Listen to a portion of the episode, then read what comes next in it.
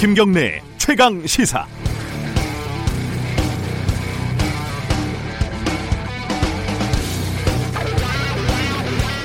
매일 방송을 해야 하니까 아, 이렇게 오프닝을 써야 하는 게 여간 부담스럽지 않습니다. 어제 봉준호 감독의 칸 영화제 수상 소식같이 쓸만한 내용이 확실하게 정해져 있으면 마음이 밤에 편한데 그렇지 않은 경우가 더 많거든요. 이 촌철 살인 이런 것까지는 아니더라도 듣는 분에게 어, 고개 한번 끄덕거릴 뭔가 하나는 전달해야 하지 않을까 항상 고민을 하게 됩니다. 그런데 그러다 보면 좀 무리하는 경우가 있고 경험칙상 어, 무리라는 느낌이 들면 아까워도 바로 삭제하고 다시 쓰는 게 답입니다. 날마다 논평을 내야 하는 정치인들도 고민은 비슷비슷할 겁니다. 어제 나경원 원내대표가 한 말이 이렇습니다. 어, 봉준호 감독 수상을 축하한다. 그런데 아랑드롱이 같은 영화제에서 수상을 했고 알랭드롱이 주연한 영화를 떠올렸고 그 영화에서 알랭드롱이 거짓말장의 역할을 했고 그런 걸 리플리 증후군이라고 부르고 결국 경제가 좋다고 거짓말을 한다는 문재인 정부가 떠올랐다. 이렇게 얘기를 했습니다.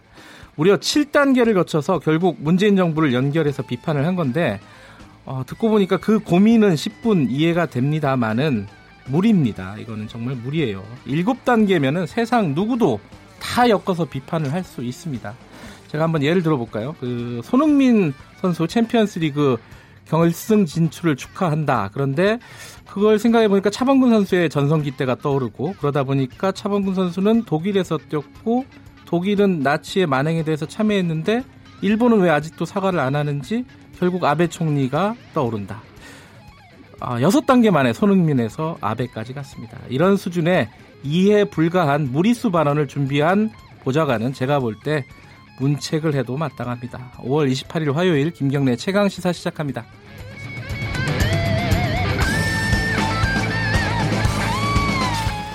뉴스 브리핑부터 가겠습니다. 고발뉴스 민동기 기자 나와 있습니다. 안녕하세요. 안녕하십니까. 예, 유튜브 라이브 진행하고 있으니까 어, 유튜브에서 KBS 일라디오 치고 들어와서 구경해 주시기 바라겠습니다. 자, 첫 번째 소식은 어, 강효상 의원 기밀 유출 사건이네요.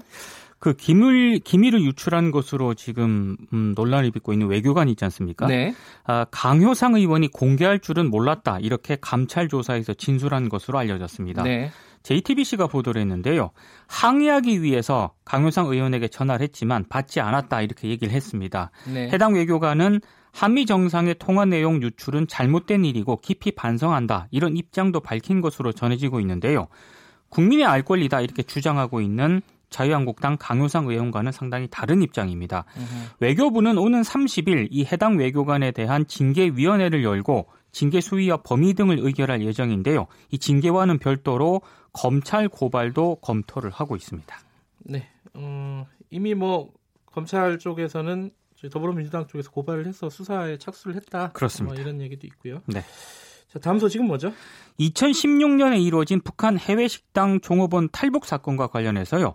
해외 법률가들로 구성된 국제 진상조사단이 오는 9월 평양을 방문해서 진상조사를 실시한다고 밝혔습니다. 네. 국제민주법률가 협회하고요. 아시아 태평양 법률가 연맹인데 이들이 공동으로 국제 진상조사단을 꾸려서 9월 초 방한 조사 후에 중국을 경유해서 평양으로 들어가서 현지 조사를 벌일 계획입니다. 이들은 방북 조사에 대한 북측의 동의를 받고 일정 조율까지 마친 것으로 전해졌는데요. 음. 방북 조사 후에 서울을 방문을 해서 결과를 공개하겠다고도 밝혔습니다. 이게 그때 총선 앞두고 벌어진 일이었죠? 그렇습니다. 예. 2016년 4월 8일 예. 총선을 닷새 앞두고 통일부가 13명의 탈북 사실을 발표하면서 이 사실이 알려졌는데요. 아, 당시 이들의 탈북이 자발적인 의지가 아니라 박근혜 정부에 의해서 기획 조작됐다는 의혹이 제기가 됐습니다. 네. 현재 국가인권위원회에서도 위원회에서도 조사를 진행 중인데요. 네. 진상 규명 결과에 따라서 남북 관계에도 일정한 영향을 미칠 것으로 보입니다. 궁금하긴 해요. 진짜 기획 탈북이 맞는지 그렇습니다. 의혹은 여러 가지가 제기가 되고 있는데 네. 결론이 난 게 아니라서요.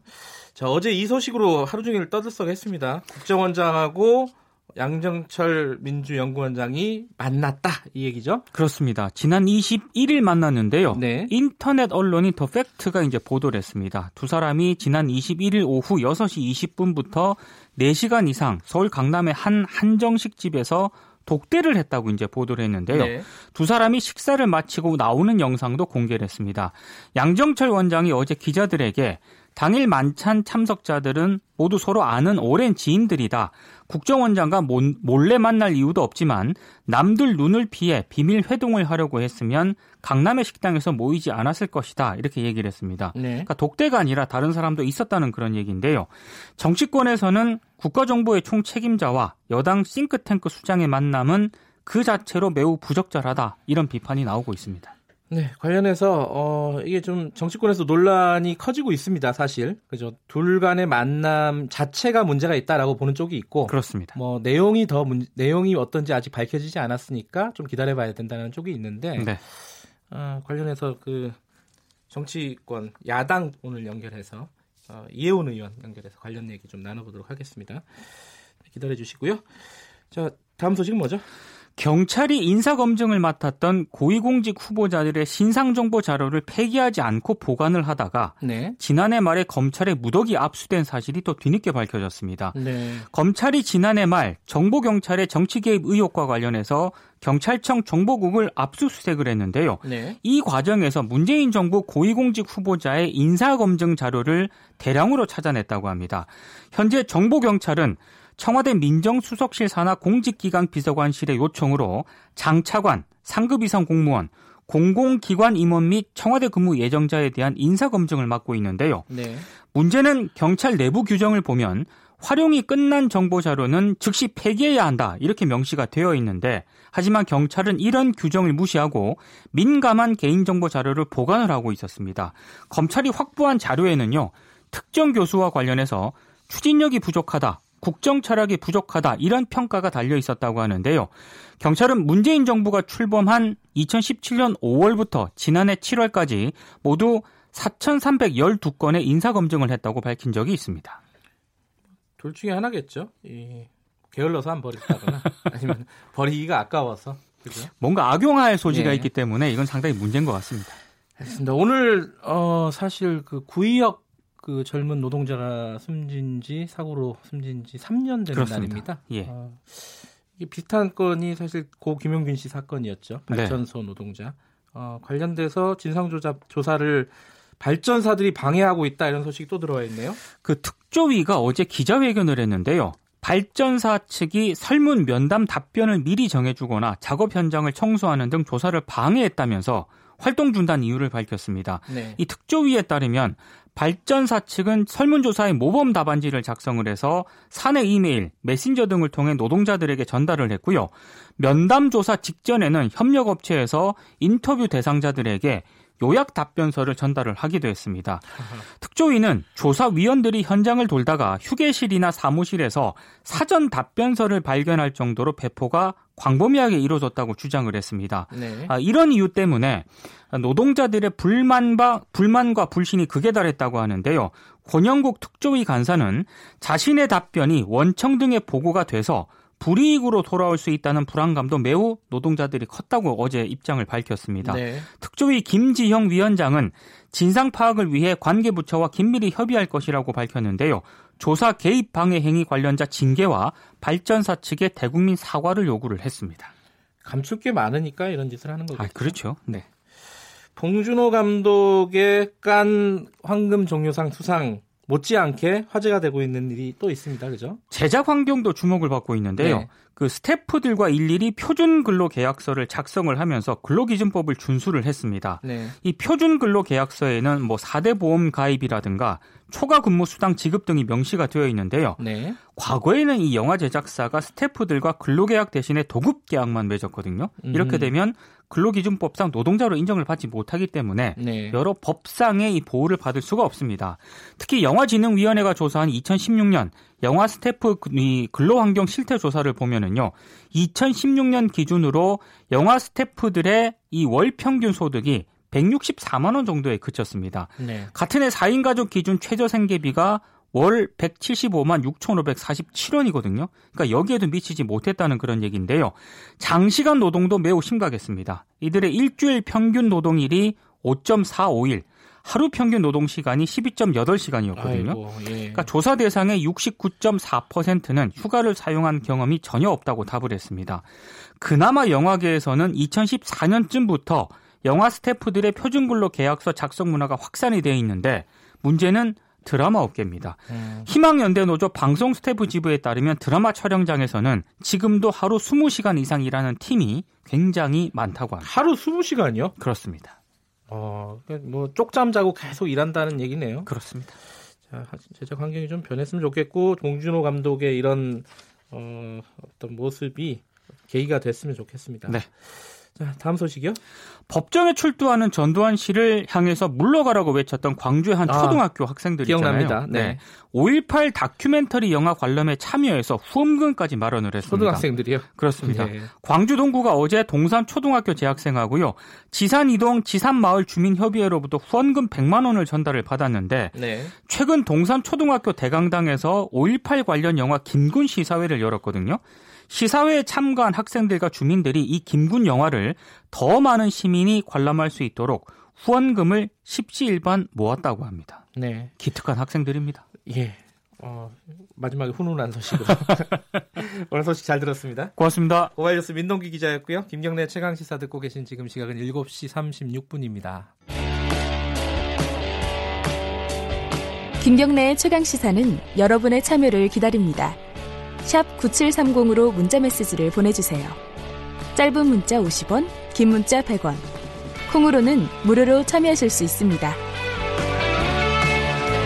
아, 지난 주말에요. 이 선감학원 피해자들을 위한 어, 추모 행사가 열렸습니다. 이 성감학원이라고 혹시 들어보셨나요? 이게 어, 부산의 형제복지원 이런 것들은 조금 많이 알려져 있는데 성감도에서 벌어진 성감도의 성감학원이라는 어떤 시설이 있었고요. 그, 그 시설도 어떤 소년들, 어, 아동들을 강제로 수용하고 강제 노동시키고 인권 유린하고 이랬던 곳입니다. 그런데 피해 사실 보면 이게 뭐 상대적으로 어디가 더 심했다 이렇게 얘기하는 게 굉장히 우스운 일이지만은 어, 형제복지원 못지않아 굉장히 비극적인 일이 벌어졌던 곳이라고 합니다. 하지만 그 진상은 아직도 거의 밝혀진 게 없다고 하고요.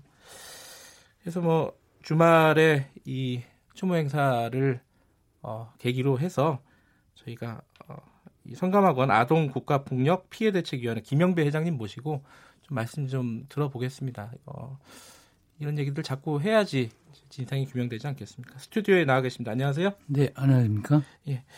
회장님 그 성감학원이 뭔지 모르는 분들이 있으니까 저 옛날 얘기부터 조금씩 조금씩 좀 천천히 좀 여쭤볼게요.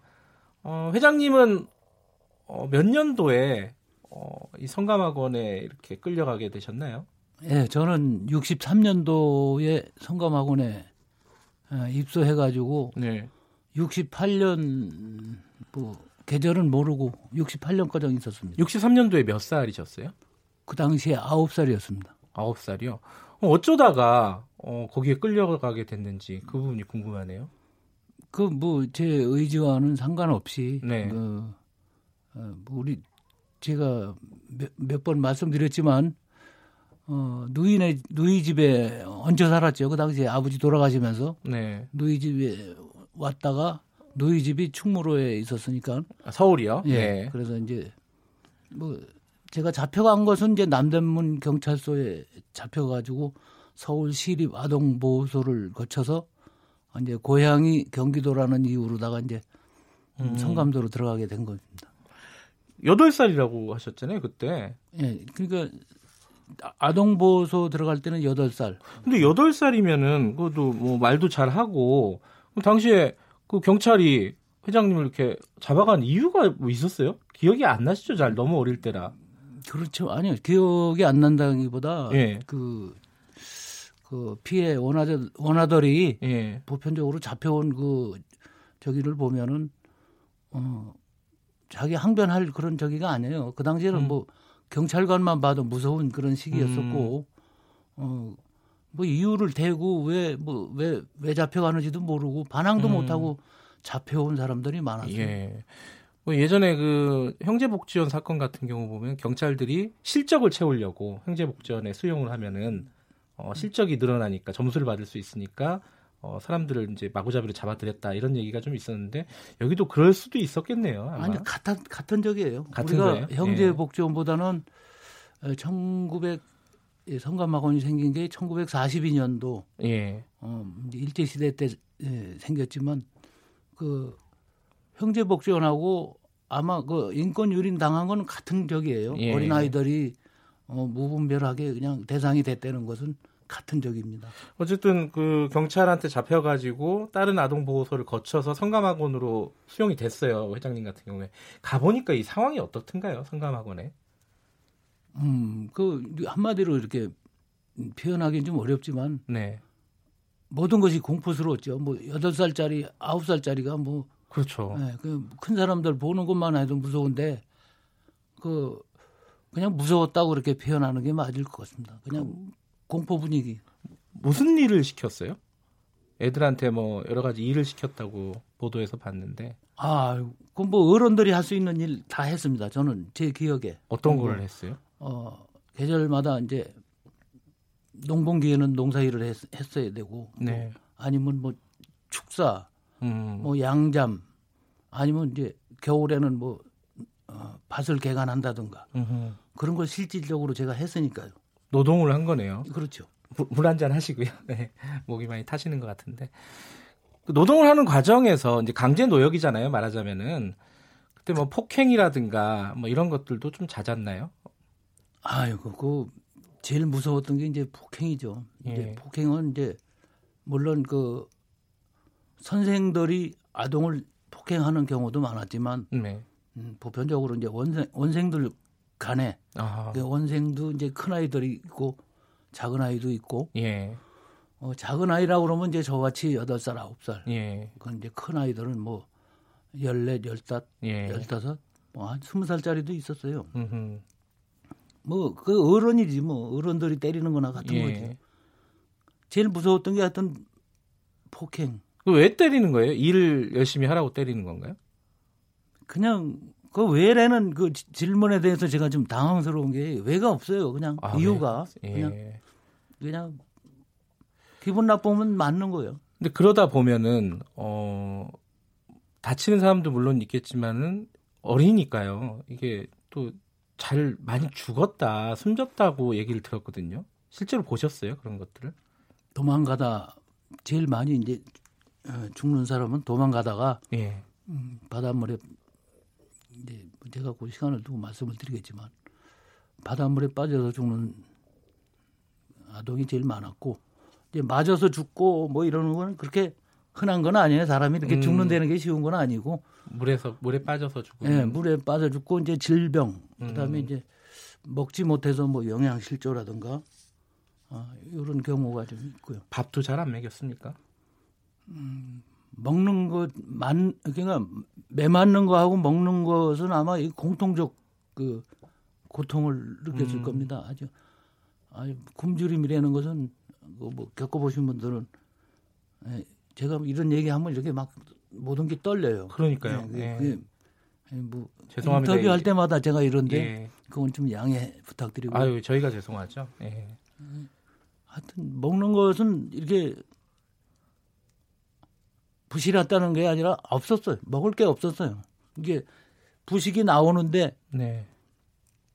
제 기억에는 아주 쉽게 말씀드려서 강냉이 밥 이렇게 이제 쉽게 말씀드리는데 강냉이 밥 하면 한 8홉이 강냉이고 음. 2홉이 이제 보리하고 네. 뭐 이렇게 작곡이 섞이는 그게 이제 식사인데 그것도 충분하게 먹을 수 있는 그런 양은 아니었어요. 음. 여기요. 그러니까 뭐 그런 영양실조라든가 질병으로 어, 이렇게 사망하는 아동들도 많이 있었고 음, 결정적 많이, 많이 있는 건 아니고 네. 그, 어, 그렇게 그런 그런 사례도 네, 있었고 사례도 있었고요.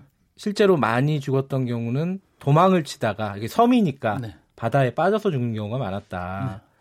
근데 이 아동들이 어린이들이 이 바다를 건너서 도망갈 수 있다고 생각을 하지는 못했을 것 같아요. 너무 힘드니까 그냥 밖으로 나가고 싶었던 거겠죠, 아마도. 그렇죠. 그, 음. 그 거기는 이제 울타리가 없다는 것이 이제 섬이니까. 예. 예. 그리고 그 조루라고 그래야 되나? 물발이 물 물 그 샘이 빨랐어요. 예. 음, 그러니까 뭐 한 100m를 건널려면은 한 300m 이렇게 떠내려갈 정도의 어떤 그 물, 물, 물살이 셌는데, 예. 음, 어린 아이들은, 어린 아이들은 그, 뭐라 그럴까, 물 있는데, 꺼정 가려면 그 뻘을 건너야 되기 때문에, 네. 그 뻘을 가다 보면은 이제 체력이 다 소진돼서, 막상 물 있는 데 가면은, 어, 기, 어, 뭐라 그럴까, 기운이 없다 그럴까? 음. 그, 그래서 아마 죽는 사람이 많았을 거예요. 물을 건너지 못하고. 그 기사에 보면요. 그렇게 탈출을 시도하다가 어, 사망한 아동들이 300명 정도 된다. 이렇게 얘기가 나오는데 추정인데요. 예. 추정인데 예, 그 왜냐하면 추정이라는 것은 그 사망자에 대한 기록이 없어요. 기록 자체가 없다. 예, 예. 기록이 없고 어, 경기도에서도 어, 그 조사 이번 조사에서 나온 거지만 예. 행불자가 833명이에요. 근데 833명이라는 인원이 다 죽었느냐? 그러면 그 제가 뭐 네. 대답은 못 하고 행불자가 좀 의문시 되는 게 있어요. 그건 음. 앞으로 밝혀져야 할 그 문제고요. 예. 그러면 그 조류에 휩쓸려서 사망한 또 동료 어린이들이죠. 그러니까 아동들을 실제로 다른 아동들이 어, 수습을 해서 산에다 묻고 뭐 이랬던 경험도 실제로 있으셨습니까, 선생님도? 음, 그거는 매번 그렇게 도망가다 죽은 아이들을 수습하는 과정은 그 원아들이 하니까 선, 선생 입회 하에 예. 그럼 뭐 그래가지고 어 뭐 야산 여기 저기에 묻힌 것은 우리 저 생존자 증언을 통해서 네. 어, 이미 밝혀진 거고 네. 그 제가 그 우리 저 모임 단체를 네. 이끌다 보니까 그런 사례 이제 증언이 나올 거 아닙니까? 그래서 확인된 적이 많습니다. 그 선생님이 나중에 그 68년도에 거기서 나오게 되셨다고 아까 말씀하셨지 않았습니까? 나오고 나서는 어떻게 사셨어요?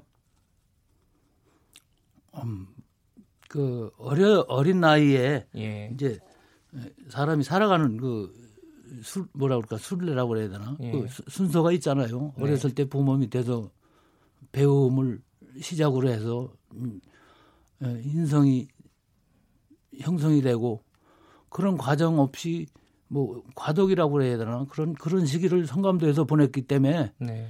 아 사회 생활 하는데 음, 상당한 어려움이 있었습니다. 음. 음 그거를 뭐 세 분에서 다 말씀드릴 수는 없고 뭐 몇 가지만 말씀드리면 뭐 학연, 지연 뭐 이런 건 아예 전무한 거고. 네. 그러다 보니까 또 성격도 그렇게 뭐 어, 외성적이지도 않고 좀 내성적인 사람이 사회 생활 한다는 것이 에, 얼마나 힘들겠습니까? 에, 저는 뭐 기술 기술을 그냥 어떻게 그 당시에 기술을 배워야 된다 하는 그런 생각은 있었어요. 그래가지고 제가 78년인가 박, 박 대통령 시해 사건 나던 해에 중장비 면허를 따가지고 음. 음, 90년대부터 이제 그, 그 업, 업에서 이제 종사하면서 어, 애들을 이제 양육하고 가정을 예. 이뤘습니다만 이제 그렇지 못한 분들도 더 많겠죠. 거기 출신들은 아직 결혼도 못한 사람들이 음. 많습니다. 예, 그것이 이제 앞으로 성감학원에 대한 문제가 네. 음, 나라에서 이제 어떤 그 왜 그랬는가를 밝혀야 되고 밝히는 과정에서 그 피해자들에 대한 예, 음. 명예 회복이 우선 지금 뭐 경기도라든가 정부 차원에서 진행되고 있는 일이 어디까지 좀 진상 규명이 돼 있습니까? 아 경기도에서는 지금 음, 물론 저 이재명 도지사님도 예. 뵙고 어, 많이 신경들을 써주시고 예. 하고는 있지만 그 경기도에서도 한계점이 있습니다. 네. 예를 들어서 어, 특별법을 우선해 가지고 어, 해야 할 이, 일이거든요. 네. 근데 이제 특별법이라는 것은 국회에서 만들어주는 거 아닙니까? 네.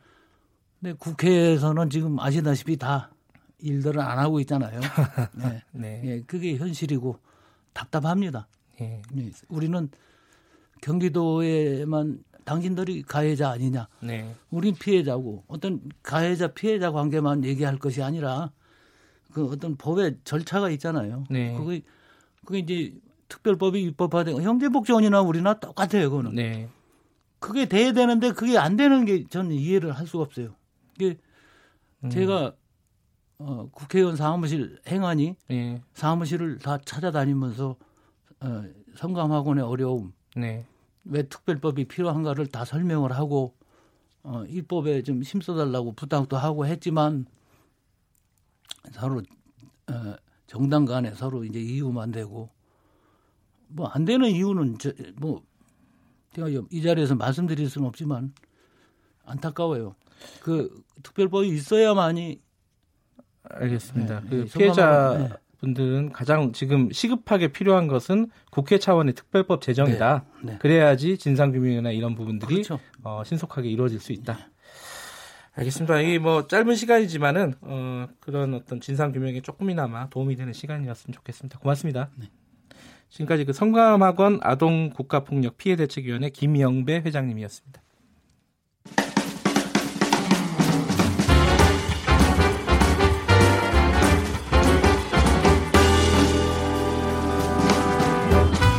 여러분의 아침을 책임집니다. 김경래의 최강 시사.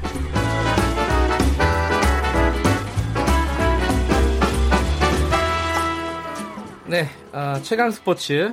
오늘도 KBS 스포츠 취재부 김기범 기자 대신 박주미 기자 나와 계십니다. 안녕하세요. 안녕하세요. 네, 안녕하세요. 김기범 기자 어디 갔습니까? 휴가 갔습니다. 열심히 일한 당신 떠났습니다. 박주미 기자가 대신 나오셨는데 네. 뭐 계속 가시죠, 뭐. 아, 가능합니까? 자, 분위기 좀 바꿔서 첫 번째 네. 소식, 아, 첫 번째 소식도 별로 안 좋은 소식이네요. 박한희 선수 삼성에 네. 어, 결국 은퇴를 선언한 거죠? 네. 어제 내내 포털 사이트 실시간 검색어 1위를 장식할 정도로 화제가 됐었는데 알고 네. 보니까 음주운전이 적발됐습니다.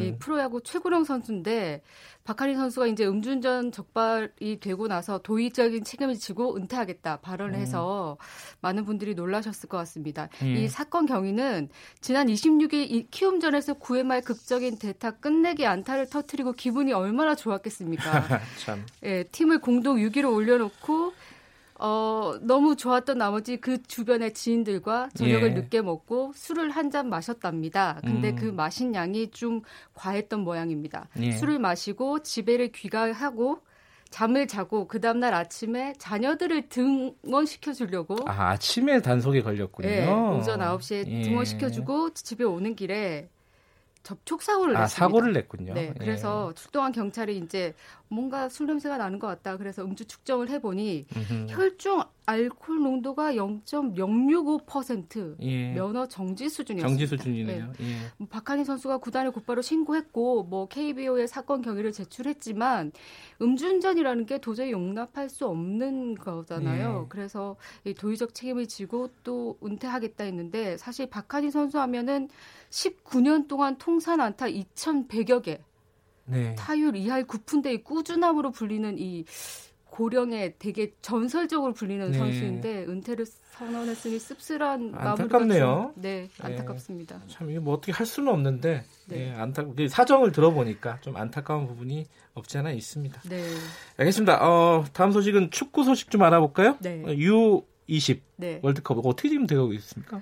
지난주에 개막했습니다. 예. 이제 스타 선수들이 대거 대, 배출되기 때문에 어, 어, 성인 월드컵 못지않게 주목을 받는 20세 이하 청소년 월드컵. 시간이 별로 없어서 좀 짧게 아, 해주셔야 될 것 같아요. 우리나라가 1차전을 치렀는데 포르투갈 과 경기에서 예. 1대 0으로 졌습니다. 졌지만 잘 싸웠다는 내용적으로는 내용적으로는 좋았고요. 예, 예. 긍정적인 희망을 받고요. 내일 새벽에 그래도 비교적 승리를 할 수 있는 남아공과의 경기가 있거든요. 이 경기에서는 나머지 한 팀이 지금 아르헨티나. 아르헨티나입니다. 아, 거긴 좀 힘들고 힘들죠. 그러니까 남아공이 그나마 우리가 이길 수 있는 상대다. 무조건 잡아야 되거든요. 무조건 잡아야 된다. 네, 예. 내일 새벽 3시 반에 음. 경기가 치러지니까요. 우리 예. 선수들이 승전보를 좀 올려오길 기대해 봅니다. 그 객관적인 어떤 전 전력으로 봐도 남아공을 우리가 좀 압도하고 있나요? 네, 압도하고 음. 있고요. 충분히 압도할 것 같고 우리 네. 대표팀에는 또 공격의 중심 이강인 선수가 있고 음흠. 남아공이 아르헨티나와 1차전을 했는데 경기 내용이 썩 좋지는 않았고 5대 2로 졌거든요. 아, 5대 2로 졌죠. 네. 예. 특히 또 세트 피스에서 수비수들이 대거 상대 공격수를 놓치는 이런 허점을 음. 보였기 때문에 우리가 잘 공략해 보면 승점 3점 딸 수 있을 것 같습니다. 알겠습니다.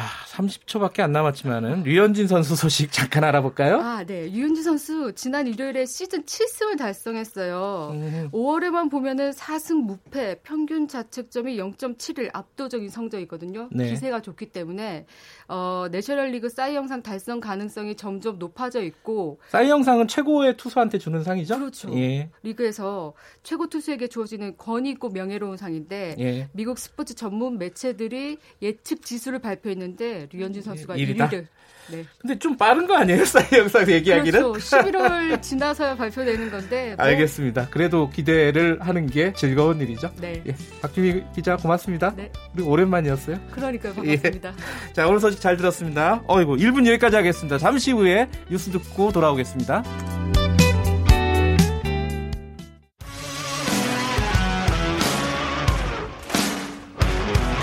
탐사보도 전문 기자 김경래 최강 시사. 네, 김경래 최강 시사 2부 시작하겠습니다. 어, 유튜브로 드실 분은 유튜브 검색하셔가지고 KBS 일라디오 검색하시고 들어오시면 화면과 같이 보실 수 있습니다. 2부에서는요, 어, 민주연구원 양정철 원장 논란 뭐라고 해야 되나? 서훈 국가정보원장 논란이라고 해야 되나? 두 사람이 만났다는 건데 이게 사실 양정철 원장이 취임하면서 어, 총선에 최선을 다하겠다라는 취지의 발언을 한 이후에 벌어진 일이라서 이게 뭐 총선 대비용 아니냐 이런 얘기도 나오고 있고요. 뭐 국가정보원장이 정치인을 이렇게 스스럼 없이 만나는 게 맞는 거냐라는 얘기도 있고요. 근데 해명은 사적인 만남이니까 신경 쓰지 마라. 뭐 이런 게 해명입니다. 어, 정치권에서는 말들이 점점 많아지고 있습니다. 오늘은 국가정보위원장, 아, 국회 정보위원장, 죄송합니다. 국회 정보위원장 맡고 계신 아, 바른미래당 이혜훈 연결, 이혜훈 의원 연결해서요. 음, 입장을 좀 들어보겠습니다. 정보위를 좀 열어야 된다라고 말씀을 하신 것 같은데요. 이혜훈 의원님 안녕하세요. 네, 안녕하세요. 네. 정보위를 소집할 사안이다. 일단 그렇게 보시는 거죠? 네, 그렇습니다. 진상 규명을 위해서도 필요하고, 네. 근데 이제 진상 규명을 하기 전에 왜 이제 이게 정보위 소집 사안이라고 보냐면 네. 여러 가지 정황으로 봤을 때 국정원의 국내 정치 개입이 의심되는 상황이거든요. 네. 과거 국정원의 정, 국내 정치 개입 때문에 지금 역대 국정원장들이 주르륵 감옥 가 있는 상황 아니겠습니까? 네. 이게 얼마나 국민들의 생활에 여러 가지 피해를 주는지 알고 계실 거고, 네. 근데 이런 이제 비극을 되풀이하지 않겠다. 수없이 약속을 한 국정원이 네. 같은 잘못을 되풀이한다면 이거 거는 결코 자시할 수 없는 심각한 문제이기 때문에 네. 열어서 이걸 따져봐야죠. 그러니까 국내 정치 개입의 소지가 일단 있다 이렇게 보시는 거고요. 네, 네. 근데 이제 자유한국당에서는 이게 총선 개입이 본격화한 거다 이렇게 얘기를 하고 있는데 그러면 지금 이혜원 위원장께서도 그 맥을 같이 하시는 거죠? 예, 왜냐하면 이제 양정철 민주연구원장이란 분이 네. 취임하자마자 본인은 민주당의 총선 승리에 필요한 병참 기지 역할을 하겠다 이게 일성이었고요. 네. 그리고 하시자마자 제일 먼저 하신 여러 가지 행보가 유시민 전 장관을 찾아가서 총선에 나와라. 그렇죠. 역할해라. 네. 그다음에 또 뭐 조국 민정수석 총선에 나와라. 여러 이제 총선 관련한 전략 행보를 많이 하셨고 네. 총선에 어떻게 보면 굉장히 중요한 전략가로 보이잖아요. 네. 본인도 그렇게 얘기를 하고 있고 예. 근데 이제 서훈 국정원장은 이제 북한 문제를 다루고 계시는 국가의 중요한 공직자란 말이죠. 네. 근데 이 둘이 만나서 독대를 한 걸로 보입니다. 그건 좀 이따 설명드리겠지만. 네. 근데 이제 독대를 뭐 했든 독대를 안 했든 어쨌든 얘기를 했다면 무슨 얘기를 했겠습니까? 음. 북한 문제를 여당의 총선에 유리한 국면으로 여러 가지 활용하는 방안들 이런 방안들이 논의를 했을 거라고 생각하는 거는 합리적인 의심이죠. 음. 그런 의심이 드는 상황에서는 이게 진실을 따져봐야죠. 어, 지금 뭐 조금 있다가 아니라 지금 제가 여쭤볼게요. 그 독대 네. 부분은 양정철 네. 원장은 다른 민간인 지인들과 같은 자리에서 모임을 가졌다라고 지금 해명을 하고 있지 않습니까? 근데 이현 의원께서는 지금 독대라고 생각을 하시는 거네요? 네.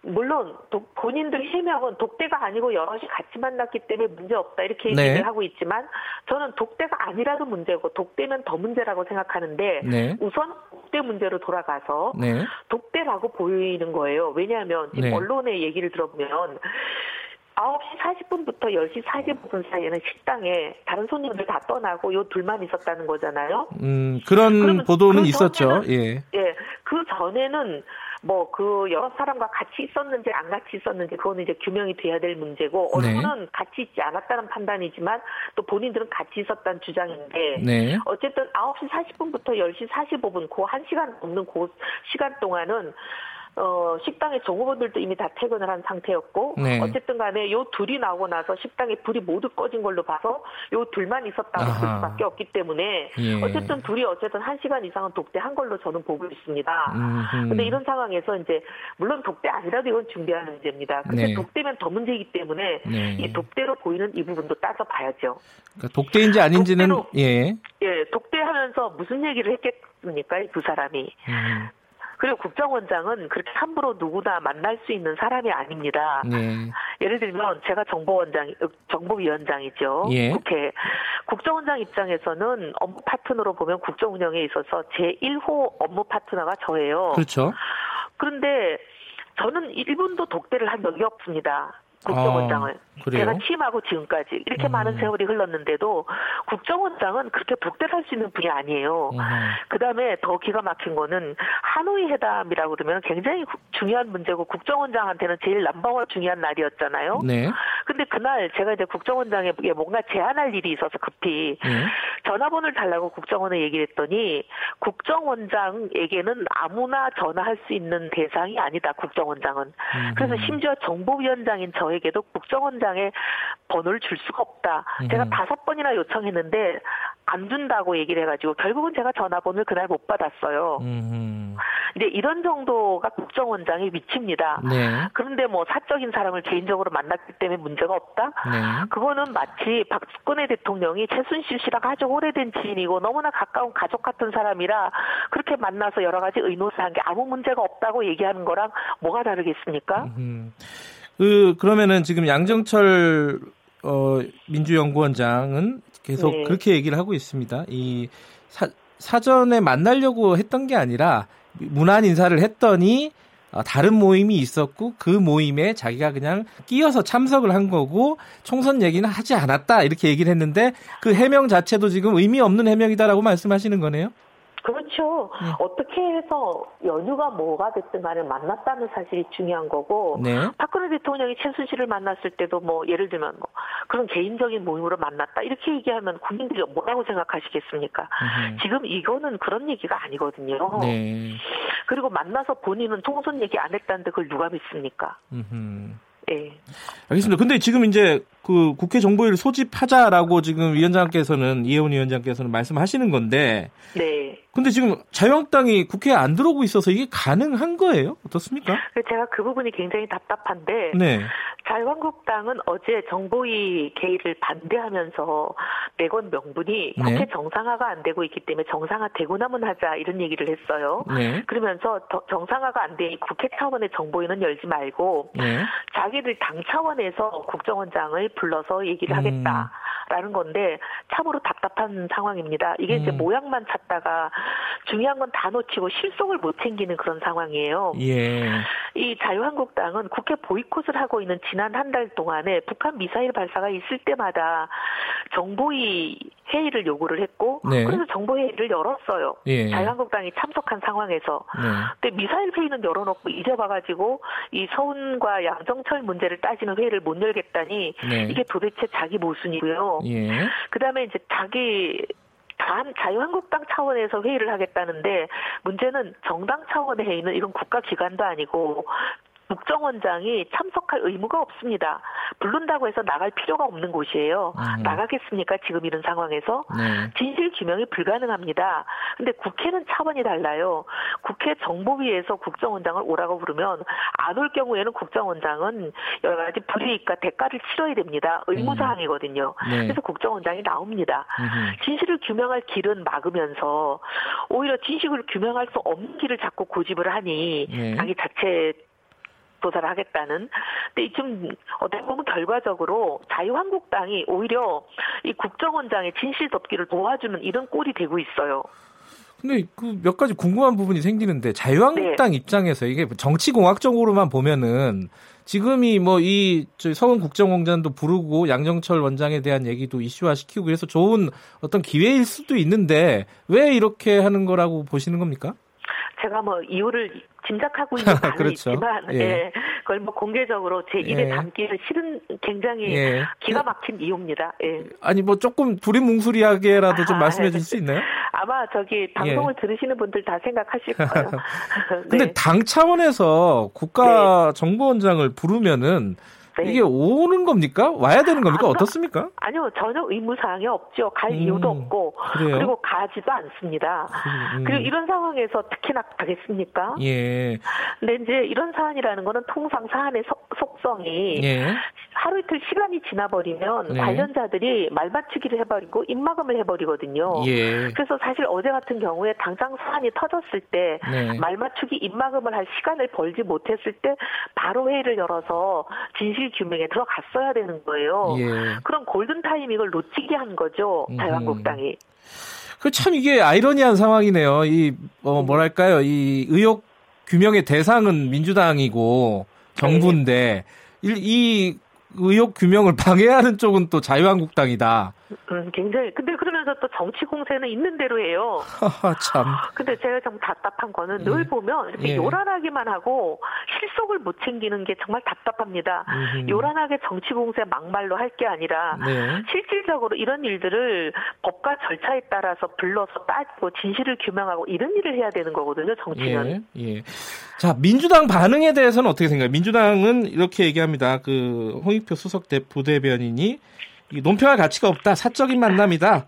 뭐 팩트가 부실하다.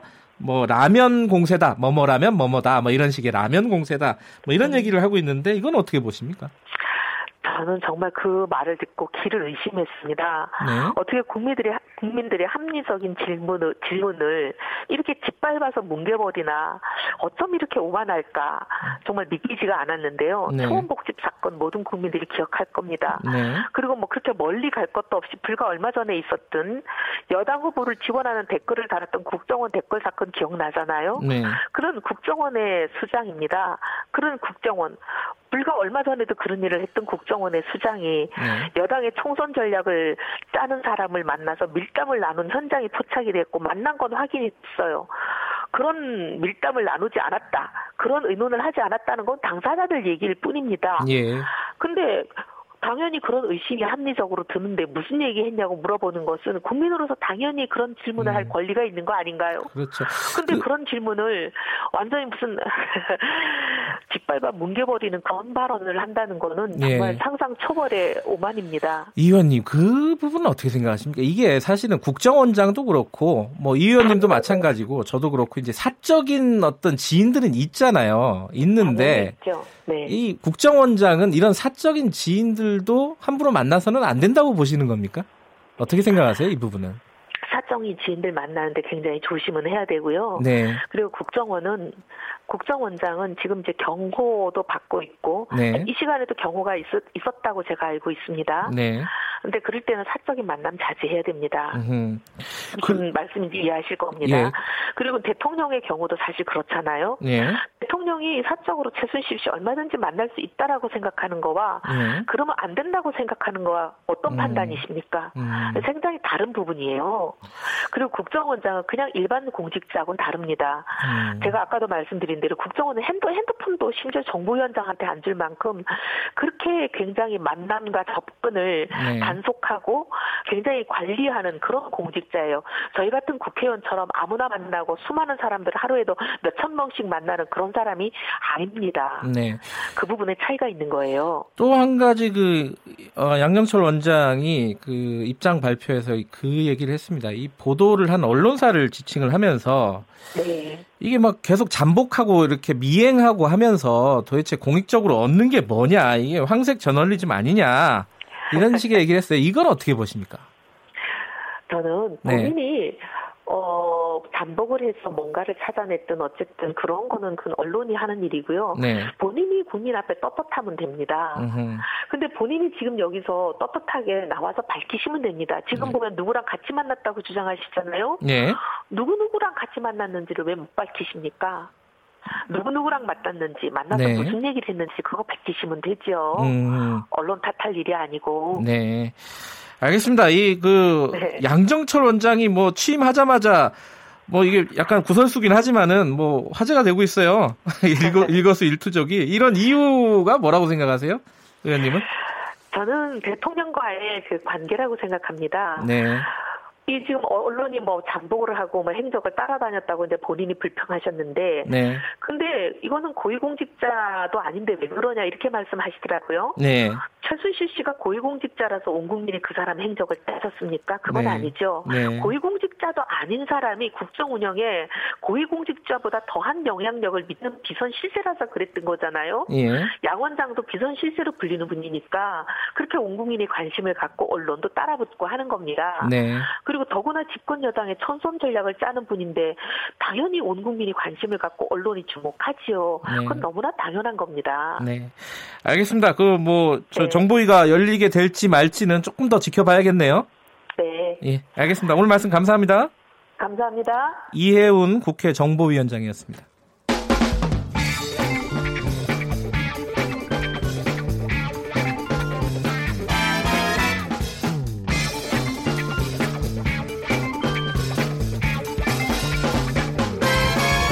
윤태곤의 눈.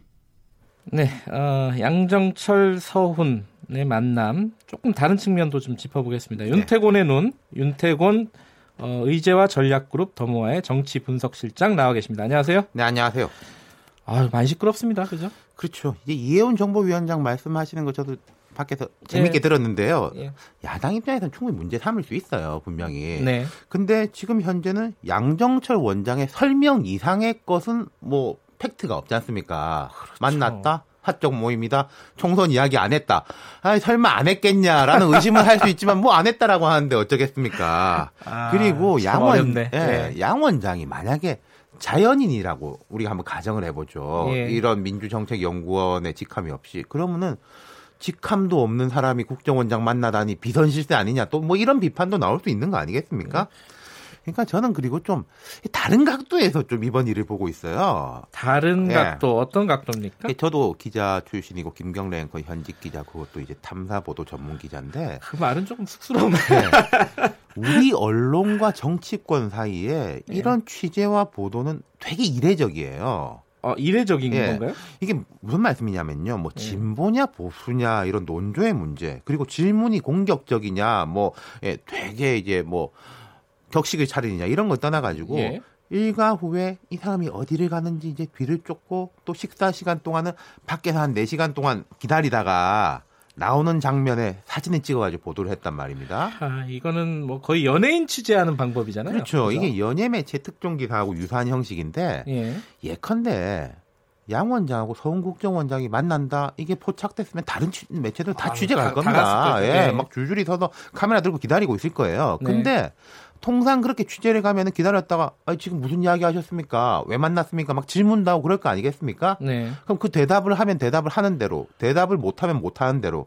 근데 이번 매체는 그 사진만 딱 찍고 와 가지고 며칠 있다 이제 기사를 내버렸다는 거예요. 그러니까 그 기사에 양 원장의 반론 같은 것들이 충실하게 안 담겨 있어요. 그러니까 근데 이 기사 자체는 그렇죠. 만났다.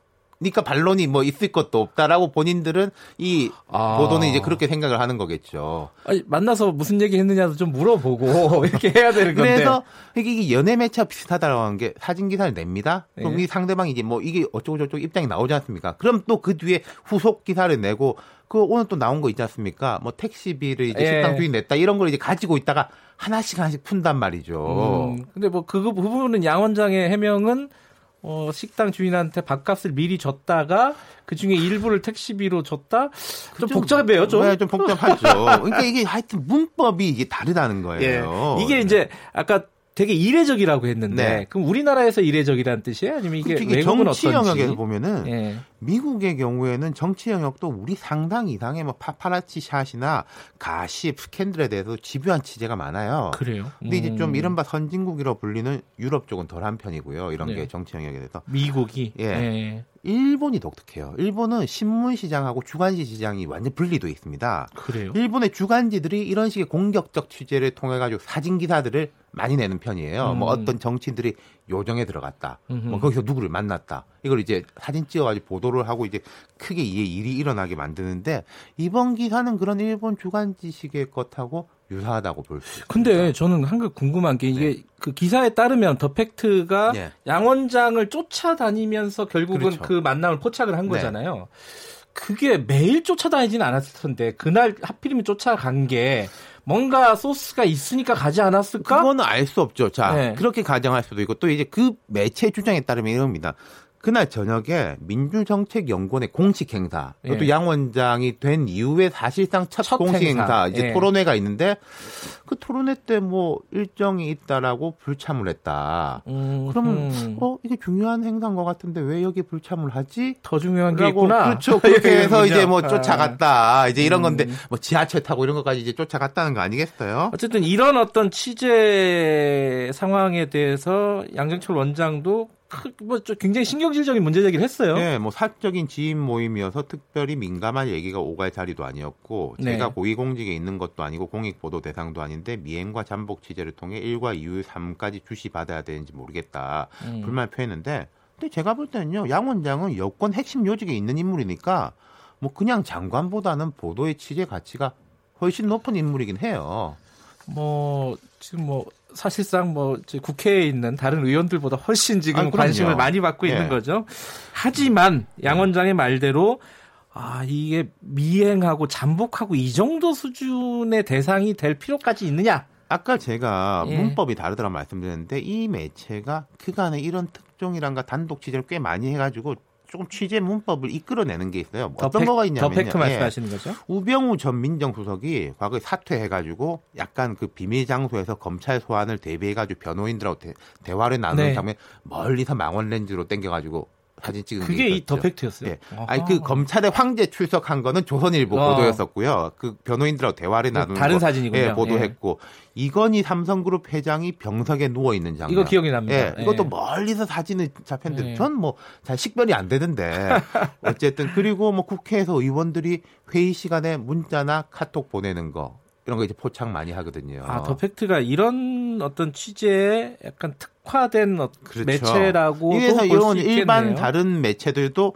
문자, 카톡 이런 거는 따라가고 있어요. 이런 데 대해 가지고. 아, 그러니까 이게 뭐 제가 좋다 나쁘다를 떠나 가지고 이런 변화하는 것을 보여주고 있다. 뭐 아까 제가 우병우, 이건희 이런 분들 말씀드렸지만 이 사람들 입장에서 양원 양원 똑같은 거 아니겠습니까? 나의 사적인 이런 것까지 취재를 당해야 되냐. 그러면은 뭐 굉장히 뉴스 가치가 높은 사람들 혹은 화제가 되는 사람들은 야, 누군가 기자들이 나를 쫓아다닐 수 있다. 뭐 이렇게까지 가는 그렇죠. 거 아니에요? 이렇게 되면 이제 기자와 취재원이는 앞으로 다 피곤하고 곤란해질 거예요. 예. 이런 취재가 뭐 불법이라고 할 수는 없는 거고 그리고 아주 긴장감이 높은 시기에는 이런 취재 좀 있습니다. 말하자면 무슨 공천 심사를 하는데 저쪽 호텔에 몰래 가가지고 모여 한 대들 하면 따라다니거든요. 그럼요. 예. 전에 현기환 수석하고 이항구 어, 그때 이제 새누리당이었죠. 공신위원장이 프라자 호텔에서 이제 하다가 이제 막 기자들 포착되고 또 대선 단일화 시기라든지 이런 데 하면 조조조조 몰래 따라다녀요. 근데 지금 말하자면 이제 좀 평시에는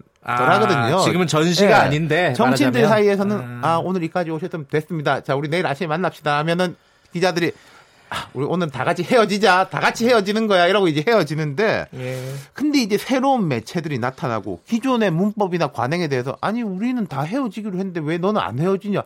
내 마음이잖아. 라고 하면 이게 할 말이 없는 거예요. 그래서 이제 여하튼 이런 게 이제 많은 좀 생각거리를 남기고 있고 제가 여러 번 말씀드리지만 이건 뭐 옳다 그르다가 아니라 다름이 나타나고 있는 거다. 뭐 이렇게 말할 수 있을 것 같아요. 기자들 피곤해집니다, 이러면. 네, 기자도 쫓아다녀야 돼요, 이제. 취재원도 아, 물안 피곤해지는 것이고 예. 오늘 뭐 당장 양 원장 오늘이라고 해서 안 따라다니는 데 있겠습니까? 물론 뭐 독자들한테는 좋을 수도 있고 예. 뭐좀 지나칠 수도 있고 여러 가지 측면이 있습니다. 생각할 거리가 많네요, 진짜 로. 그렇습니다. 고맙습니다. 감사합니다. 더모아의 윤태곤 정치 분석 실장이었고요. 김경래 최강기사 2부는 여기까지 하겠습니다.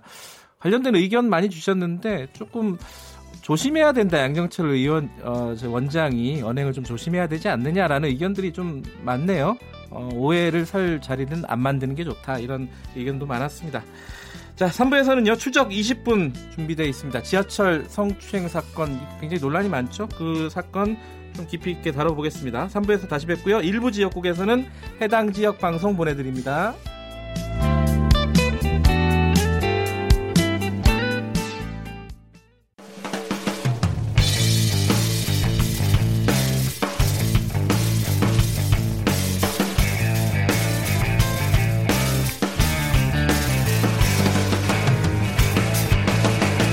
김경래의 최강 시사.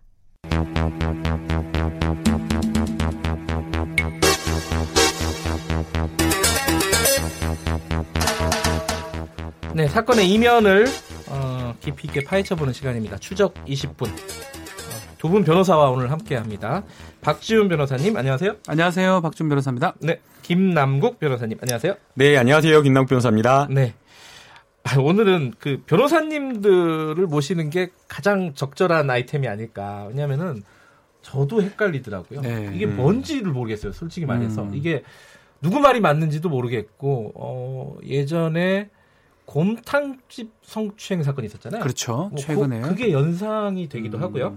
자, 지하철 성추행이 어, 유죄냐 무죄냐를 가지고 논란이 있는 사건이 있었습니다. 내용을 내용 간단하게 좀 네네네.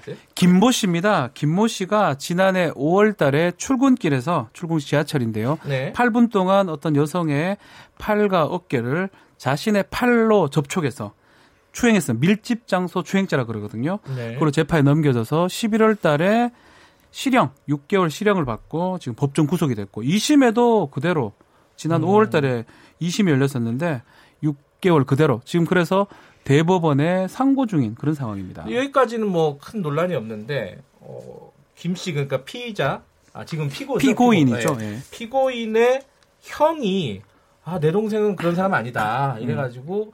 그 경찰이 찍은 사진들을 이제 피고인은 당연히 받을 네. 수 있으니까요. 음. 그걸 이렇게 편집을 해서 굉장히 정교하게 어, 인터넷에 올렸어요. 그래갖고 이게 반향이 굉장히 뜨겁습니다. 막 그 청와대에 음. 이거 무죄 아니냐라는 음. 청원까지 막 들어가 있고요. 자, 이 일단은 바로 들어가기 전에 이제 1심, 2심부터 조금만 정리를 해볼게요. 네. 1심에서 유죄를 받은 이유가 뭔지를 누가 네, 제가 말씀드릴게요. 아, 네. 1심, 2심에서 공이 똑같이 네. 징역 6개월에 실형이 선고돼서 법정 구속이 됐는데요. 네. 불구속 상태 조사를 받은 걸로 보입니다. 네. 그렇지만 여러 가지 증거 중에 가장 확실한 증거는 동영상 증거. 체증이라 그러는데요. 네. 경찰이 제출한 동영상 증거 또 그 위치나 보면 피의자의 피해자의 진술이나 피해자의 위치 같은 걸 봤을 때 지금 안 했다고 피고인 주장하지만 그걸 믿지 믿기 어렵고 범행 사실이 인정되고 또 최초에 조사받을 당시 범행을 자백했던 부분 음. 이런 것 때문에 유죄가 됐고요. 다만 동종전과가 있습니다.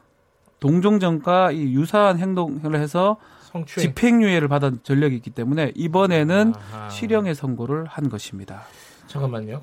영상이라고 하면은 네. 저도 이렇게 사진들을 이렇게 캡처해 놓은 것들을 봤는데 이 영상은 경찰이 찍은 거죠. 네. 채증이라 그러죠. 찍었다는 말은 그 경찰이 이 지금 피고인 당시에는 이제 용의자쯤 되겠죠. 그 사람을 쫓아가서 찍었다는 뜻이 되나요? 네, 맞습니다. 지금 이 피고인의 형이 문제를 삼고 있는 것도 바로 그 동영상인데요. 예. 영상을 찍을 때부터 경찰이 타겟팅을 했다. 그러니까 음. 지하철에 타기 전부터 피고인을 타겟팅해서 이 세 명의 경찰관들이 이 동생과 피해자인 이 여성을 둘러싸듯이 이 촬영을 했다라고 이야기를 하고 있고요. 예. 그렇기 때문에 그 공간 자체가 없었던 것 그리고 경찰들이 밀어가지고 이 여성의 신체에 접촉한 여러 가지 그런 상황들이 나온다라고 이 A 씨 이 예. 피고인의 형이 주장을 한 겁니다. 그리고 이제 가장 또 크게 문제 삼은 것이 이 유죄의 근거가 된 동영상의 이 접촉 장면을 보게 되면 네. 영상을 찍은 것이 한 곳에서 찍은 것이 아니라 동시간대에 다른 각도에서 찍은 영상도 함께 봐야 되는데 이 경찰이 왜 이것을 그렇게 했는지 모르겠는데 영상을 조각내 가지고 시간대를 순서대로 시가 시별대로 배, 배치하는 것이 아니라 조각내서 경찰이 유리한 쪽으로만 음. 보였다. 그래서 왜곡되었다라고 하면서 잘못되었다라고 주장을 했고요. 그 다음에 이제 문제가 된 게 이제 피해자가 자백을 피고인이 자백을 그렇죠. 했습니다. 자백 부분이 또. 근데 그 예. 자백도 예. 경찰이 불리한 증거를 들이밀면서 유도 신문을 했다라고 이렇게 주장을 한 겁니다. 그런데 그러면은 아까 이제 타겟팅을 했다고 하면은 경찰이 이 당시에는 뭐 그냥 용의자쯤 되는 네. 사람을 아, 저 사람이 수상하다라고 생각해서 쫓아간 건가요? 뭐 어떻게 된 거예요, 이게? 실제로는 이렇게 수사를 많이 합니다. 아, 특별사법 경찰입니다. 음. 거기서 지하철 지하철을만 하는 네. 예. 근데 이제 지금 이제 이 형의 주장에 따르면 피고인의 형의 주장에 따르면 무슨 뭐 잠시 내렸다가 네. 한승하기 네. 좋은 곳으로 이동 이동하는 모습을 보고 저 사람이 범행의 소지가 있다고 생각이 들어서 경찰이 지금 따라 붙었다는 거거든요. 아하. 근데 그런 부분 지금 확인이 불가능합니다. 그렇지만 네. 많은 지하철 수사대가 실제로 비슷한 사람을 보고 따라가서 찍기도 하고 계속 그런 일들을 반복합니다. 아하. 그 와중에 이 사람도 찍혔는 걸로 보이고요. 그 이후에 어떤 절차를 거치냐면 피해자한테 문의를 합니다.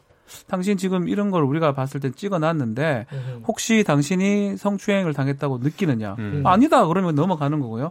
맞다고 그러면 그게 입건될지 말지를 결정을 합니다. 음. 아마 이런 절차를 거쳐서 네. 피해자가 맞다고 하니까 입건을 했고요. 네. 입건한 다음에 피의자를 조사를 하는 과정에서 자백을 받은 것으로 지금 보입니다. 음.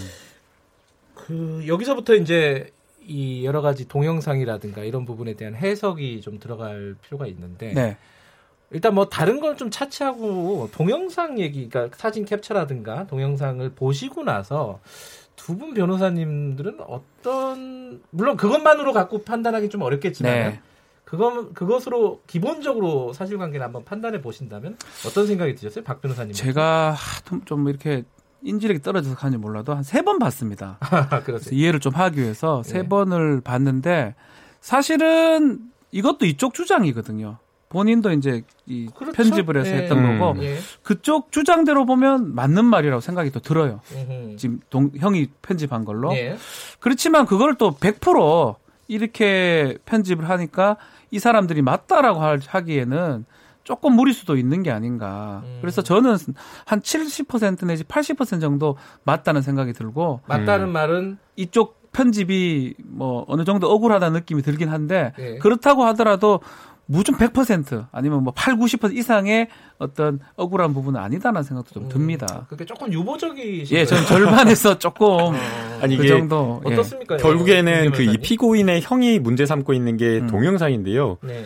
이 동영상이 문제됐다라고 주장을 하면서 또 역시나 이 피고인의 형도 동영상 전체를 그대로 공개를 한 게 아니라 쪼개 쪼개 가지고 어. 영상을 이제 편집해서 이제 보여주기 쉽게 해서 이렇게 음. 주장을 하고 있는데 이것만 보고 판단하기에는 또 어렵다는 생각이 들고요. 네. 그럼에도 불구하고 영상이 지금 이 피고인의 형이 이제 주장하는 그 영상을 보면 사실은 우리가 아마 여기에 대해서 많은 분들이 이제 공감하고 청원 게시판에 청원을 했던 분들은 야, 이 진짜 만원 지하철에서는 이런 경우 발생하는 거 너무 흔한 거 아니냐. 그래서 이런 그렇죠. 경우에 대해서 누군가가 피해자가 성추행이다라고 하면 누구라도 성추행이 될 수 있다라고 그렇게 판단을 해서 이 문제, 이 사건에 공감을 많이 하고 계신 것으로 보입니다. 그러나 이제 이게 그 우리가 일상에서 쉽게 겪을 수 있는 그런 어떤 문제, 사건이긴 하지만 그럼에도 불구하고 그런 어떤 유경험, 어떤 경험이 많다라고 그렇죠. 해서 그게 유무죄를 가르는 것은 아니라고 보이고요. 가장 이제 문제되는 동영상이 이 새끼 손가락으로 이렇게 피해 여성을 이렇게 살짝 꼼지락 꼼지락한 게 1, 2초 정도 나옵니다. 음흠. 이게 이제 조금 오해를 살 만한 충분한 그런 행동이거든요. 그러니까 우리가 뭐 지하철에 타면 일부러 안 닿으려고 막 여성을 등을 대고 돌리거나 아니면 손을 이제 가슴으로 모으거나 예. 이런 식의 행동을 하는데 이 피고인 같은 경우에는 스마트폰을 보고 있긴 하지만 또 접촉하는 오해를 살 만한 그런 곳이 있었기 때문에 아하. 이런 것도 이런 것을 보면 또 유죄가 아닌가라는 또 생각입니다. 이제 피해자 피고인 형은 어 이제 클래식 기타를 음. 네. 동생이 치고 있어가지고 이 손, 손이 이제 습관적으로 그렇죠. 이렇게 꼼지락 거린다라고 얘기를 하는데 그런 부분들이 법정에서 이렇게 인정이 되긴 힘든 모양이죠. 그렇죠. 이런 게 있어요. 예. 밀집 장소 추행죄인데 결국은 그런 추행할 의사나 의욕이 있었냐 없었냐는 본인하고 하늘만 합니다.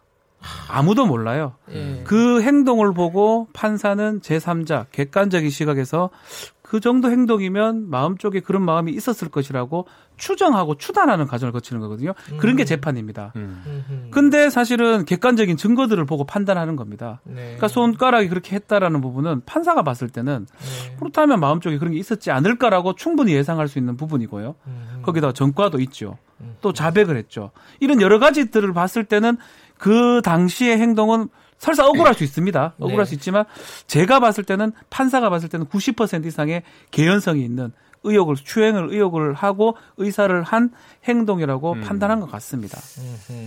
그럼 제가 잘 몰라서 그러는데 판사가 이런 어떤 증거가 아니라 본인 아까 말씀해 추단하고 네. 이렇게 하는 과정을 증거를 갖고 추단합니다. 그러면 대략 한 90%요. 이상 돼야지 이제 유죄. 저도 뭐 군판사를 했는데 저는 한 95% 정도 돼야 됩니다. 아 그래야지 유죄를 내리. 군대 사건은 뭐 아. 뭐 대부분 다 아. 일정하기 때문에 음, 그래 돼야 네. 되지 한 60% 70%라면 이 무죄로 가야죠. 예, 네, 김 변호사님 할 말씀. 이게 얼마나 네. 그 재판부에서 정말 한 사람의 피고인의 인생을 생각하고 그러니까요. 신중하게 판단했는지 좀 모르겠습니다. 이게 이 서울 남부지방법원의 남부법원. 형사 단독에서 했는데 아, 네. 형사 단독의 사건이 정말 엄청나게 많습니다. 음. 그렇기 때문에 그냥 많은 사건 중 하나로 봤을 가능성이 있다라고 생각이 또 들고요. 그렇죠. 또, 또 문제가 되는 게 그, 저는 크게 두 가지라고 생각이 되는데요. 첫 번째는 체증을 할 때 경찰관이 너무 지나치게 과잉 수사를 한 게 아닌가라는 생각이 듭니다. 음. 보통은 성추행이 의심되는 그런 사람을 멀리서 보이지 않는 곳에서 멀리서 이렇게 찍는 경우가 대부분일 건데 이 네. 경우는 세 명의 경찰관이 아예 피해자와 이 피고인을 둘러싸가지고 네. 채증을 했고 그 네. 과정에서 경찰들이 또 막 밀치고 그런 밀치고 그런 것들도 있었습니다. 예. 그래서 그런 부분이 과연 적절한지 좀 의심스럽고요. 그 다음에 피해자의 진술이 있었는데 피해자가 인지를 잘 하지 못했습니다. 영상을 음. 보게 되면 졸고 있는 모습, 네. 어, 불편함을 표시했다라고 경찰에서는 진술을 했지만 그 진술은 인지하지 못하고 있었다가 33일 정도 뒤에야 경찰과 음. 경찰에 출석을 해가지고 동영상을 들이밀고 이런 일이 있었는데 음. 기억나지 않느냐라고 계속 이렇게 하니까 피해자가 그때 진술을 영상을 보고 거꾸로 진술을 네. 한 것이었기 때문에 과연 이런 피해자의 진술을 피고인의 유죄의 증거로 삼는 것이 맞는지 그런 것도 좀 저는 이거는 100% 동감, 동감합니다. 저는 뭐이 네, 판사 판단에 대해서 뭐 문제를 제기하기보다는 네. 뭐 충분히 증거에 합당하게 증거 재판에 합당하게 유죄를 할 수 있다고 생각이 드는데 형사 단독이에요. 저희도 재판 가 보면 정말 날림공수처럼 재판을 합니다. 음흠. 이 정도 사건이면 좀 심리를 모르겠습니다. 이거 사건 제가 들여다보지 네. 못했으니까 진중하게 심리를 해가지고 그런 결론이 났다 그러면 상관이 없는데 예. 진중하게 심리를 하지 않고 전과 있고 피해자가 맞다 그러고 자백했으니까 유죄구나 이런 결론을 냈다 그러면 사실상 문제가 좀 있다고 봐야 됩니다. 그러면 좀 항소심은 단독은 아니잖아요. 항소심 합의인데요. 네. 항소심은 또 어떤 문제가 있냐면 항소심은 1심에서 유죄를 했기 때문에 맞겠지라고 또 판단을 하고 들어갑니다. 더 날립니다. 더, 더 날림 을 해요. 아니 제가 그 아니, 우리가 법원 요구를 하게 돼버리는데 항소심에 있는 예. 배석 판사한테 물어봤습니다. 예. 얼마나 정말 열심히 꼼꼼하게 들여다보냐라고 네. 했더니 한 올라오는 항소 사건 중에 솔직히 말해서 한 20건에서 30건 음. 정도, 20%에서 30 아니 20건에서 30건이 아니라 20%에서 30% 정도만 꼼꼼하게 보고 나머지는 1심 판단이 맞겠다라고 하고 그렇죠. 판단하는 경우가 많다라고 재판 가면 말잖아요. 보지도 않았고 나서 그때 알아요 변호사들은 음흠. 보지도 않고 재판하시는구나. 그러면요 지금 상황에서 어 어떤 이런 여론이 약간 뭐랄까요 환기가 됐잖아요. 이 형 때문에 네. 형 덕분에 이 환기가 됐으면은 대법원에서 이거를 어, 다시 한번 좀 성의 있게 들여다볼 가능성이 있는 겁니까 우리 시스템에서? 아주 낮아요. 대법원은 아, 법률심입니다. 예. 법률적인 부분을 다투면 하는데 이건 지금 사실적 부분이 사실은 뭐냐면 그 행동을 했다 아니면 그게 고의가 있다 고의가 없다 이런 부분 사실적 부분이기 때문에 이 부분을 대법원에서 심리 자체를 안 합니다. 다만 간혹 중범죄의 경우에는 사실 판단도 합니다. 음흠. 뭐 살인이나 뭐 아주 강력 범죄. 네. 근데 사회적 여론이 좀 있기 때문에 만에 하나 판단할 가능성도 있습니다. 있지만 근데 일반적으로 봤을 때는 이거는 그냥 무조건 그냥 안 보는 가능성이 높은 변호사님도 그렇게 범죄죠. 예상하시나요? 네, 저도 그럴 거라고 생각이 되는데요. 네. 이게 지금 현재는 사회적으로 굉장히 뜨겁게 반응을 하고 있지만 네. 또 대법원 대법원에서 네. 대법관이나 재판 연구관들이 판단을 할 때에는 법원에 이게 또 전달이 되지가 않고요. 예. 또 이게 뭐 여론을 전달한다고 하더라도 이 사건이 그 사건이구나 과연 인지할 수 있을지 참고 서면 형식으로라도 이 뭐 탄원서를 제출한다고 하더라도 크게 영향은 없을 거라고 그렇죠. 참 이게 이런 사건들 볼 때마다 이게 법조인들은 다 그런 딜레마들을 고민하실 것 같아요. 이 무죄 추정의 원칙 그리고 피고인 우선의 원칙 있잖아요. 네. 피고인의 네. 이익을 뭐 의심스러우면 피고인의, 피고인의 이익으로라는 아주 중요한 법명제인데요. 근데 그런 것들이 음. 실제로 재판에서 지켜지는 것인가? 라는 어떤 물론 이제 이 사건을 1부터 100까지 다 들여다보면 두려워요. 아니지만. 저희는 두려워요. 근데 사실은 피고인의 이익으로 가려고 끝까지 무죄를 주장하면 네. 이 공탐집 사건 그거는 저도 내용 모릅니다. 예. 결국 실형 맞았거든요. 예. 만약에 인정을 했으면 벌금 아니면 그건 집행유예거든요. 처음부터. 그렇죠. 네. 근데 인정을 하지 않았기 때문에 실형으로 갔던 사건이 있기 때문에 저도 그런 사건들이 있어요. 네. 제가 너무 억울해서 무죄 주장을 했는데 하다 보니까 더 나쁜 결과가 나는 경우가 있기 때문에 변호사 입장으로서는 그런 얘기를 하지 않을 수 없습니다. 이게 마, 법원은 맞지만 법리는 예. 맞지만 예. 조심해야 된다 생각이 들어요. 저도 변호사님. 예. 박지훈 변호사님 말씀에 정말 진심으로 공감을 하는데요. 네. 양형에 있어서도 아마 굉장히 피고인은 부당하다라고 생각을 했을 거라고 생각됩니다. 예. 이게 뭐 강제추행이라고 하면 뭐 성기를 뭐 강제추행했거나 밀착하거나, 네, 밀착하거나 뭐, 예. 그런 정도다라고 하면 만약에 이제 자백하고 인정하고 음. 용서를 구하면 집행유예 정도가 그렇죠? 나오는데 지금 이번에 촬영된 그런 영상을 보면 이 피고인이 추행을 한 정도가 어떻게 보면 굉장히 아주 경미하죠. 굉장히 경미합니다. 네. 예. 그런데 실형 6, 개월을 선고했다라고 하는 것은 과연 이게 양형이 정당한지 강제 예. 강제 추행이라고 하는 것을 엄벌해야 된다라는 그런 사회적 인식은 충분하지만 그러나 그 추행의 정도에 비춰봤을 때 음, 음. 실형 6개월 살면 그 사람 만약 이게 직장인이었다라고 하면 직장인은 그냥 모든 직업을 다 잃어버리게 되고 인생이 네. 그냥 끝나버려요. 끝나버리거든요. 음. 그런데 과연 이 양형에 있어서도 이게 적정하고 피고인이 이걸 받아들일 수 있는 것인지 그 부분도 그것도 마찬가지로 법정에 와서 자꾸 아니라고 얘기하니까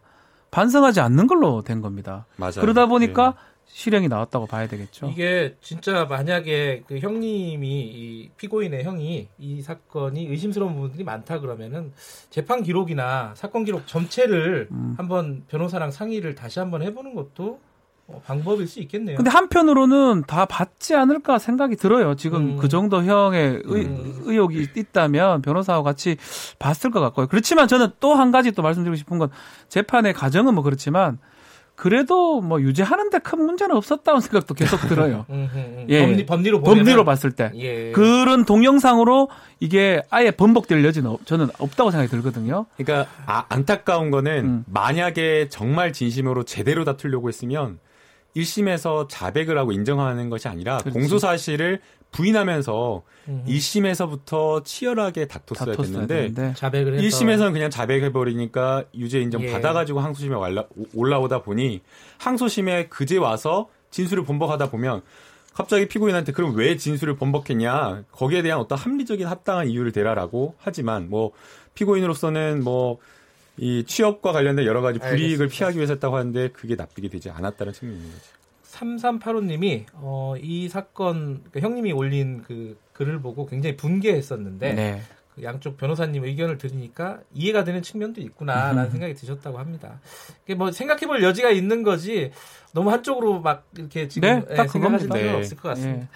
오늘 두 분 말씀 듣고 좀 정리가 된 것 같습니다. 고맙습니다. 감사합니다. 네. 감사합니다. 네. 박지훈 변호사님, 김남국 변호사님이었고요. 김경래 최강시사 듣고 계신 지금 시각은 8시 48분입니다.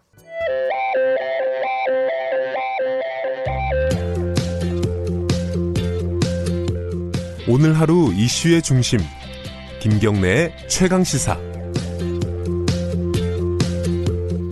예, 지금 구의역에 가시면은 그 스크린 도어 있지 않습니까? 안전문 그 앞에 여러 가지 음식들, 꽃들 이런 게 놓여 있다고 합니다.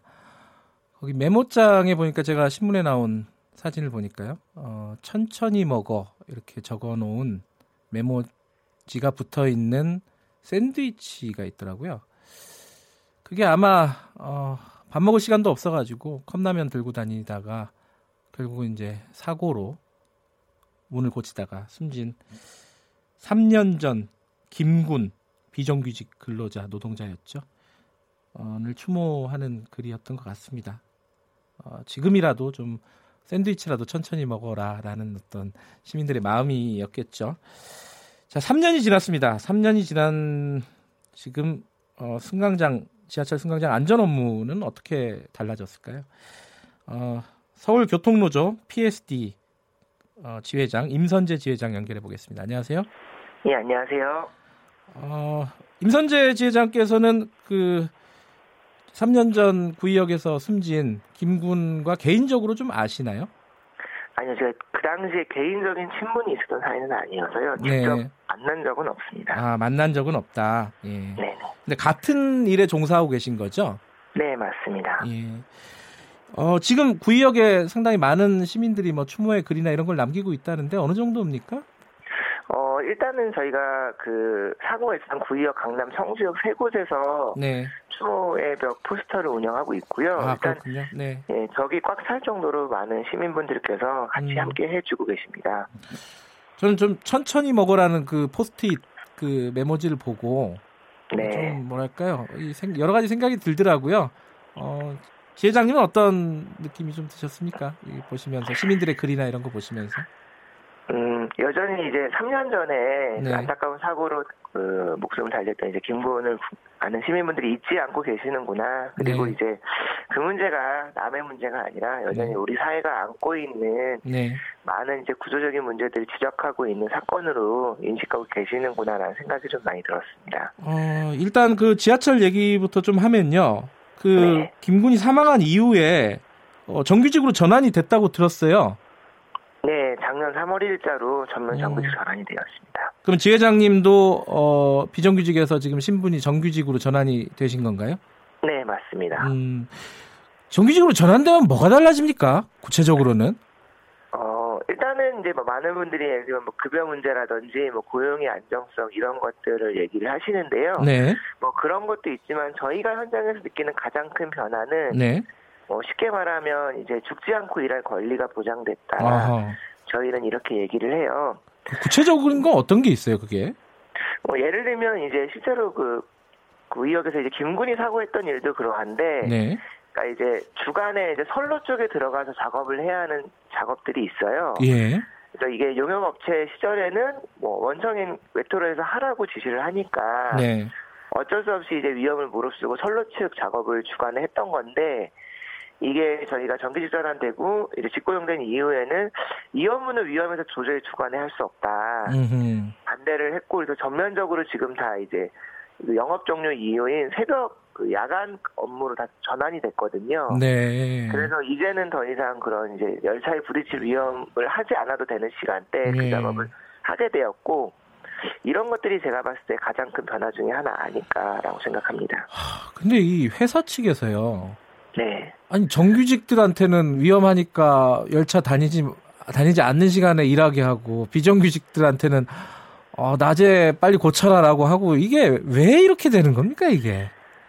이제 아무래도 이제 네. 예를 들면 장애가 나 있는 채로 운영을 하게 되면 그만큼 뭐 시민들의 불편함이라든지 그건 있죠. 이런 것들이 네. 있으니 이제 어쨌든 지시하는 입장에서 뭐 어쨌든 뭐 쉽게 소위 말 쉽게 지시할 수 있는 입장에서 그런 음. 것들을 제 생각에는 큰 고민 없이 시켰던 것 같고요. 네. 근데 이제 정규직이 되면서 어쨌든 그런 것들을 노동자들 스스로 거부할 수 있는 음. 그런 권리가 생겼기 때문에 사실 회사 입장에서는 지금도 그런 업무를 주간에 일부는 시키고 싶어 해요. 아하. 최근에도 그래서 주간에 하면 안 되겠냐라는 얘기가 나온 게 몇 가지가 있었고, 네. 근데 이제 노동자와 노조에서 나서서 그거는 못 한다라고 음. 거부를 하면서 이게 추진이 안 된 적이 있거든요. 죽지. 않고 일할 권리 그 연장이네요, 그죠? 네, 네 맞습니다. 그때 이제 3년 전 사고 나고 나서 사람들한테 많이 이제 뭐랄까요 어, 회자가 됐던 내용들이 2인 1조가 안 지켜진다 그리고 밥 먹을 시간도 없다 이 런 것들이었는데 이런 것들은 좀 많이 나아졌습니까? 예, 적어도 그 이후에 이제 인력의 충원이 꾸준히 되면서 적어도 네. 2인 1조만큼은 그리고 또 저희도 이게 안전에 직결되는 문제이기 때문에 저희 스스로도 2인 1조만큼은 반드시 지키고 있고요. 예. 그리고 뭐 그나마 예를 들면 그렇게 사람이 많이 늘어나다 보니까 뭐 점심시간이라든지 물론 이제 12시에서 1시를 딱 지키기는 어려운데 네. 뭐 이제 적어도 이제 장애 처리하다가 이제 중간에 이제 점심 먹고 이런 시간은 어쨌든 저희도 이제 가져가면서 일을 하고 있습니다. 근데 정규직 전환이 되고 나서 스크린도어 네. 고장이 3년 만에 대폭 줄었다. 68% 줄었다. 이게 연관이 있는 얘기인가요? 어떻게 보세요, 지회장님은? 어, 저는 그거 보면서 이제 두 가지 생각이 하나 들었는데요. 네. 일단 하나는 일단은 이제 뭐 더 많은 인원들이 늘어나게 되고 네. 어쨌든 뭐 용역이 아닌 직접 이제 공사에서 관리 감독을 하게 되니까 네. 아무래도 그런 만큼 더 이제 한역 한역을 네. 더 정밀하게 그리고 더 이제 예를 들면 정기 점검이든 중점 점검이든 음. 더 이제 꼼꼼하게 챙기다 보니 아무래도 장애가 줄어들 예. 수밖에 없다는 생각이 들고요. 예. 다만 여전한 이제 근본적인 문제는 있어요. 예를 들면 대부분의 시설들이 이제 10년 이상 넘어간 음. 그래서 이제 내구 수명이 이미 훨씬 지난 장비들이고 네. 그러다 보니까 사실은 발생해야 되는 장애들 혹은 어쨌든 발생하고 있는 장애들을 네. 이 노동자들의 이제 말 그대로 고생으로 억지로 틀어막고 있는 부분들이 좀 많이 있습니다. 예. 그래서 이런 부분들은 말 그대로 저희는 시한폭탄을 또 안고 있다고 생각을 하고 있고 예. 하루 빨리 개선되어야 된다고 봅니다. 아 이게 산업안전보건법 그 김용균 씨 사망 사고 이후에 어, 좀 개정이 됐는데 시행령 같은 것들이 좀 미진하다 이런 얘기도 오늘 좀 나누고 싶었는데 시간이 네. 짧아가지고 그 얘기는 아, 예. 다음에 한번 좀 어, 예, 진지하게 좀 나눠봤으면 좋겠습니다. 그래도 조금이라도 나아졌으니까 고맙네요. 아, 예, 예. 예 감사합니다. 예, 감사합니다. 김선, 임선재 서울교통노조 지회장이었습니다. 김경래 최강기사 1, 아, 5월 28일 여기까지 하겠습니다. 내일 아침 7시 25분 다시 돌아오겠습니다.